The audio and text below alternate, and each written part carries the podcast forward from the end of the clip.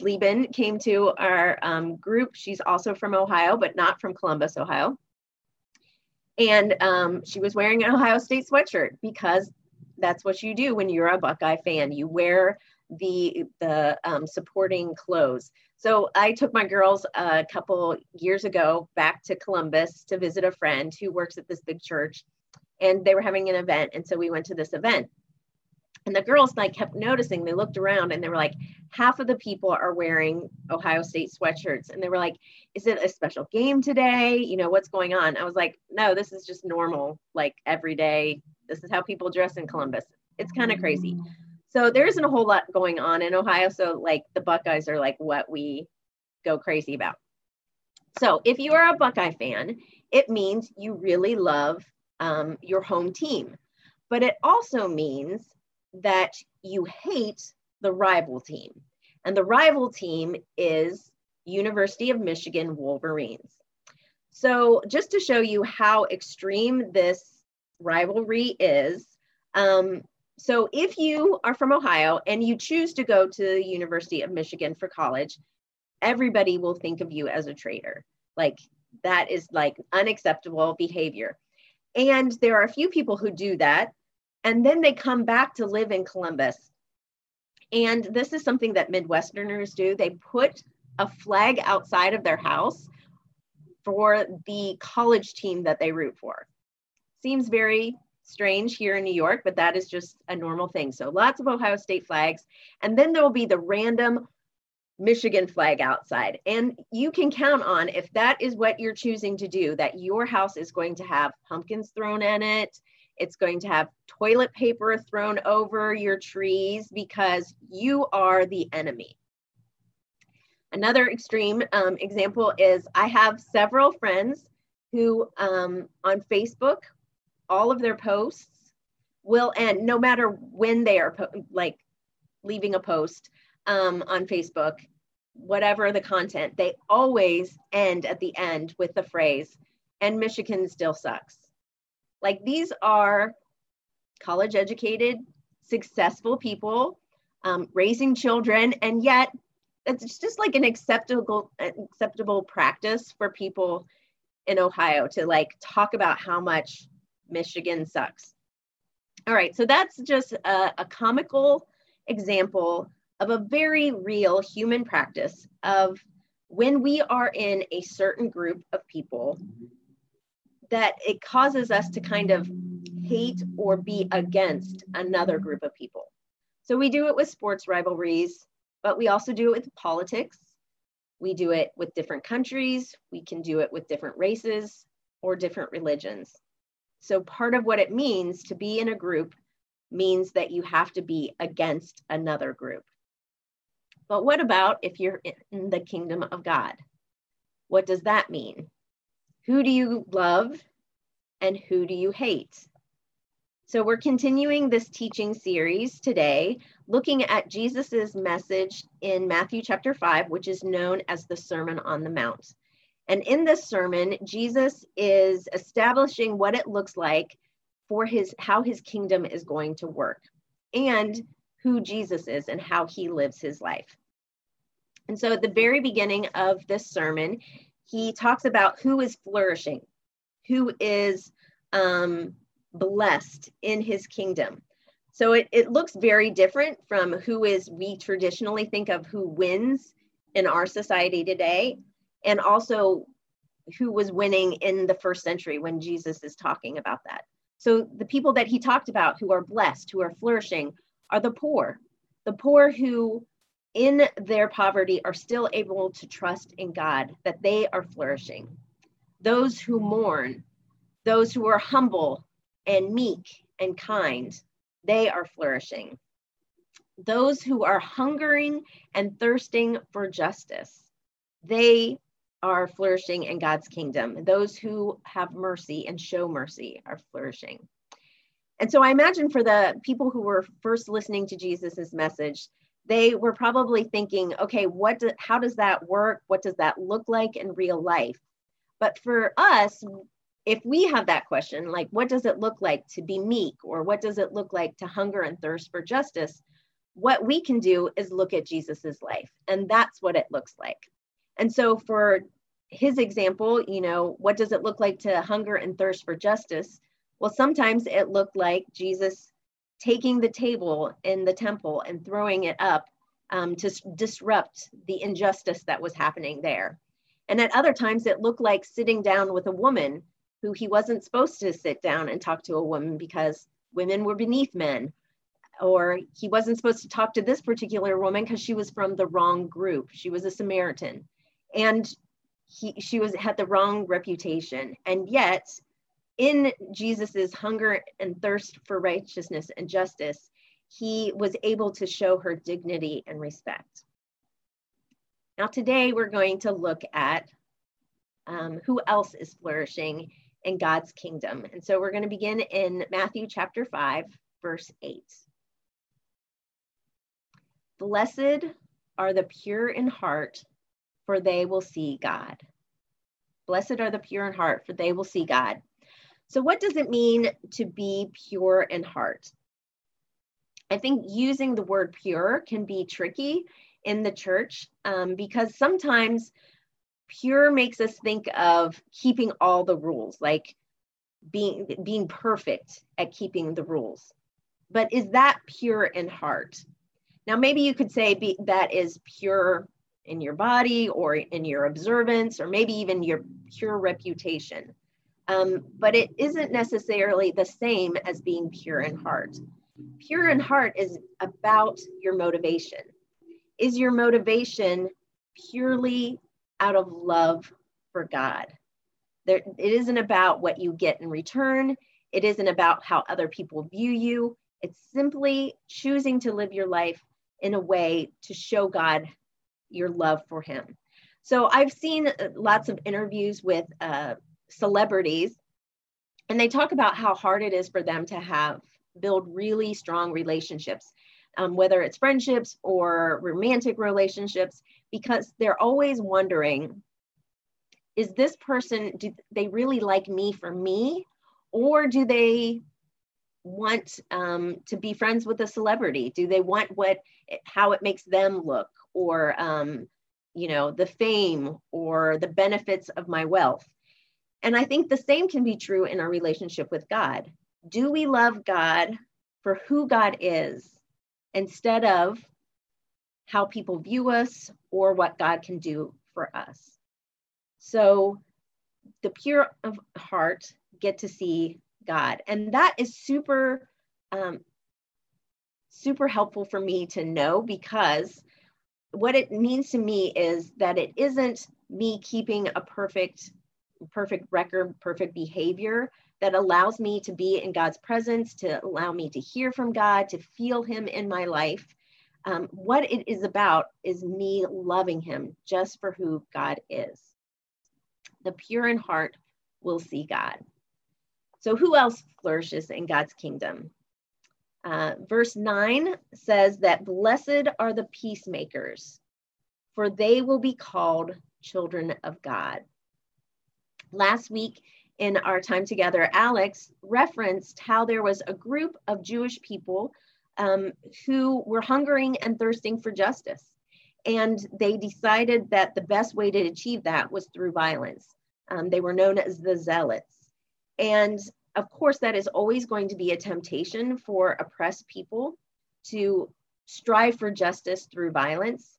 Um, but Jesus's approach was different it was always to strive for reconciliation instead of retaliation. So, what does it mean to be a peacemaker for us today? So, let me just talk about a few things that it doesn't mean. Um, peacemaking doesn't mean being nice. So, for me, for a long time, I think that was my understanding of what it meant to be a peacemaker.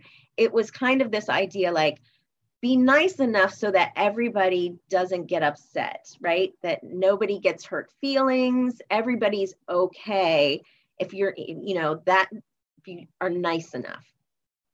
And I'm learning that that isn't necessarily true. Um, so we're starting this book series uh, or book club together this week, um, looking at the book White Fragility.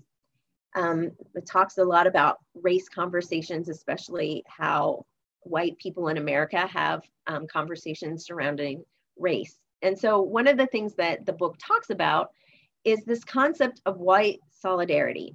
So, it's kind of this idea that many white people unintentionally, they aren't even aware of it, but that they will kind of um, be quiet when there are things that are happening that are um, racially charged, insensitive, maybe even racist, um, intentionally racist. That that white people are like, let's not rock the boat. That if I called that person out, that would make them feel uncomfortable. That you know, my job here is to make everybody feel good. So um, it, you can kind of perpetuate um, systems of oppression by just being quiet and and is taken on almost as agreement. So it doesn't always happen in conversations. It ha- it can uh, happen in very, very many different situations. So as I was reading that, I was um, I was praying to God, like, can you reveal to me if there's something in my interactions that would be considered white solidarity? And instantly, this um, moment in my life that I had kind of forgotten about came to mind. And so it was um, a, a woman of color friend of mine asked me to go to a court date with her. And so she had a white lawyer friend or a white lawyer, and um, the white lawyer and her were talking and they were disagreeing um, about how to the case was going, how she should be represented, and um, they're you know having this disagreement. It wasn't it wasn't mean. It was just they weren't agreeing. And but there was this moment in the conversation where the lawyer turns to her client, turns from her, and looks to me and starts talking to me and trying to convince me that what she was doing was the right thing to do. And I listened intently. I, you know, gave her, you know, my attention, tried to figure out what she was trying to, to say. And my friend got upset with me. And in that moment, I didn't understand why she was upset. I, you know, for me, I was just being nice, listening to this lawyer.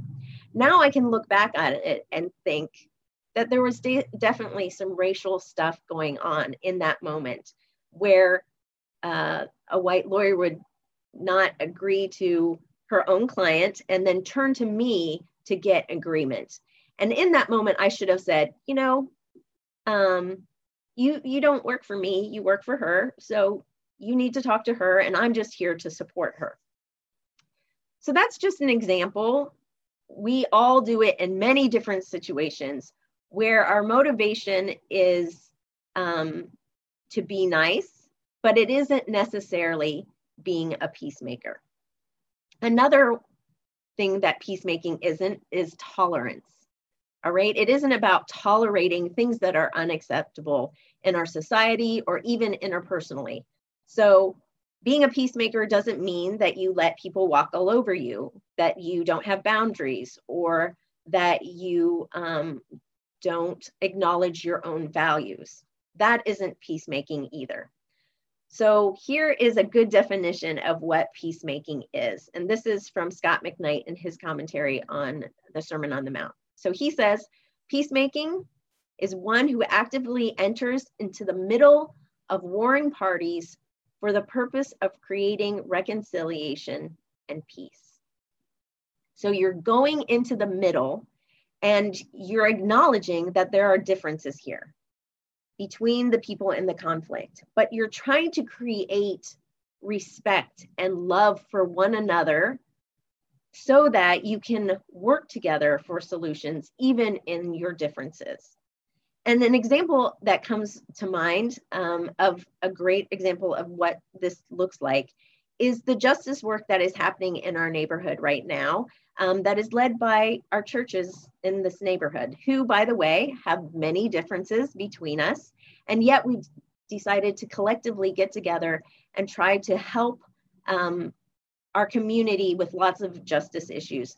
And the one um, that we're working on is allowing police and youth in our community to sit down and have conversations with one another. And so Jimmy is um, kind of our church's representative on um, that, on the justice uh, work being done. And so they've kind of decided what their main goals are. It's to have this round table, and what that means is that everybody's equal, everybody's voice is equal, where they are sitting down and talking. Um, we have youth who are 14 to 24 from the community who are engaging with conversation in conversation with the police in our community and just talking about the issues related to accountability and transparency um, and, and what the youth need in our community. Also working to disciple these young people in being justice workers in our community and partnering with a broad range of people in our community to work to find solutions of um, the issues that we have in our community with um, safety and the community well-being. So here's a prayer that uh, Jimmy wrote for us to be praying. And I think it's a powerful prayer. Um, so here's the prayer. We have faith and pray that the Holy Spirit will prompt and ready the hearts of community leaders, young people, and the police to engage in the difficult work of repairing the relationship between our community and the police. That is a powerful prayer. And so I want to thank Jimmy and Jessica, who in our church, both of them are working at this um, on this effort. Uh, but also, all of us get to participate in peacemaking by simply praying for this very important work to be done in our community and through our, our church's role in that work. So, peacemakers will be known as children of God. So, what that means to me is when people see us doing true peacemaking work, that they see it and they say, you know, they look a lot like their father. They look a lot like how God works. I don't know that that is always true, but hopefully people would get to know who God is by watching how we work, especially in the areas of peace and justice. So, growing up, I really wanted um, to be like my dad, not just that I wanted to have his blue eyes, I wanted to, look like him. Um, but I wanted to be like him. I, I knew that he was a really good student, so I tried to be a really good student. Um, he was one of the few people, adults that I knew who went to college. My, aunts and uncles didn't, um, my mom didn't, and, and I kind of wanted to be like my dad, so I, I, decided I would go to college like my dad. And I saw him being a real uh, leader in the church, and so that was something I wanted to do with my life as well. I looked up to my dad and I wanted to act in a way that um, I would be like him. And that is true for us. When we are being peacemakers, we are being like our Father. And people will see that and say, We are like our Father in heaven. So I feel like we need to ask the question of ourselves Do people see us as being for others or just as people who are against the people who are different than us. Those who pray differently, or worship differently, or live differently, or vote differently? Or do they look at us and how we live and see us as peacemakers? All right, there's one last group that are flourishing in God's kingdom. So it says, Blessed are those who are persecuted because of righteousness or justice, for theirs is the kingdom of heaven. Blessed are you when people insult you, persecute you, and falsely say all kinds of evil against you because of me. So, this is something that we see really throughout New Testament teaching whether it's in James or Peter's letters and many letters of, Paul, where it talks about being persecuted or suffering, um, that we can still do that or have that in our lives and yet experience joy. We can flourish. And so, um, being a part of God's kingdom means that here we will experience suffering. And yet, still, we are able to experience joy and flourishing. But here is my fear. My fear is, as Christians in America, we can look at this verse and say, um, we are blessed because we're persecuted because of being a part of the kingdom of God. And the problem is that many people see things as persecution that Jesus really isn't talking about here. Um, an example of that is I've heard many Christians uh, talk about the persecution of uh, Christians in America because Starbucks, Starbucks um, doesn't market with Merry Christmas. Instead, they use Happy Holidays to kind of be more inclusive. All right, that's not really the persecution that Jesus is talking about in this verse.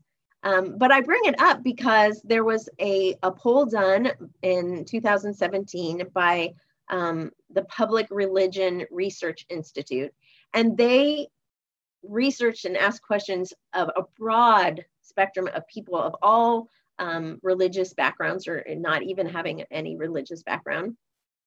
And they wanted to hear um, the, their impressions of religious discrimination in, in the United States. And what they found was almost everybody agreed with who was experiencing discrimination, what religions were experiencing um, discrimination and persecution in America, except for one group. And that group was um, the white evangelical Protestants.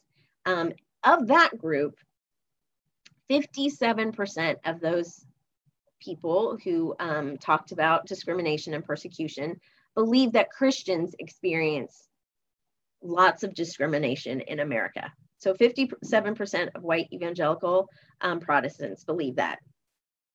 Only 44% of that same group believe that Muslims experience discrimination or persecution. However, uh, we know that of hate crimes that happen in America, um, 22% of those happen to Muslims, and they only make up 1% of America. So they have a lot of the hate crimes against them, even for a small group of religion people who um, are Muslim in America. Christians experience hate crimes at least half um, as much as Muslims do, and have a lot more Christians in America.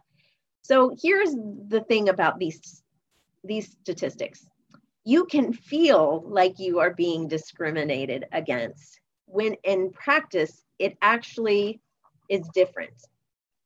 So I think here's the thing that you um, there's a difference between discrimination and persecution and everybody agreeing with you. Those are two different things, right? So just because your group isn't in control doesn't mean that you are being persecuted against.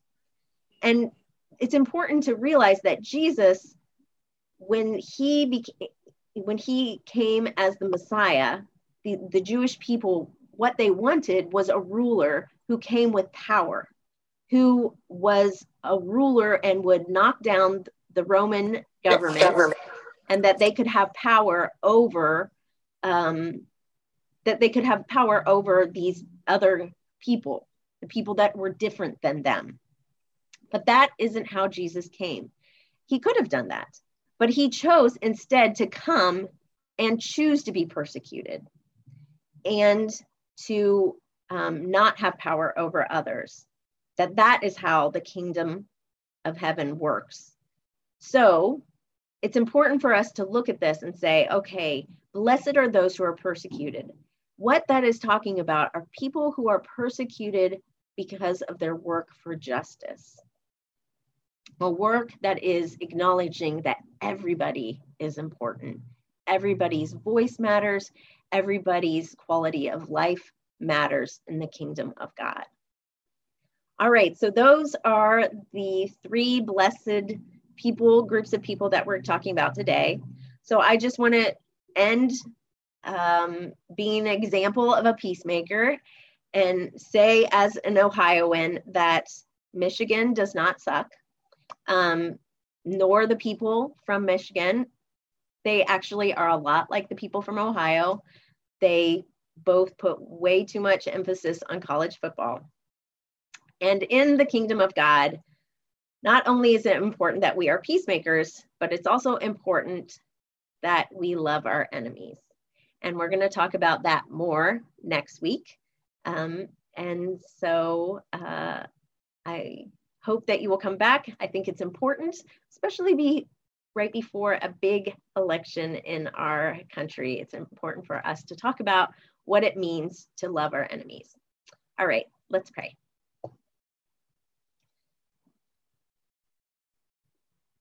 God, we thank you that we get to be near you, not because we earn it with our behavior, but that we get to see you and be near you because you loved us first. And it causes us to love you, Lord. I pray that that would be true of us. Lord, help us be peacemakers. Help us to work for justice. Help us to um, know what is true persecution and to um, fight against that, but also to recognize that we can find joy and flourishing even in a place where um, we might suffer for um, our work for justice, Lord, that you are um, in control of this kingdom, Lord, and you are breaking through um, through our efforts and through the power of your Holy Spirit. Um, I pray for our time in small groups that uh, we would listen to one another and learn from one another. It's in your name that we pray. Amen.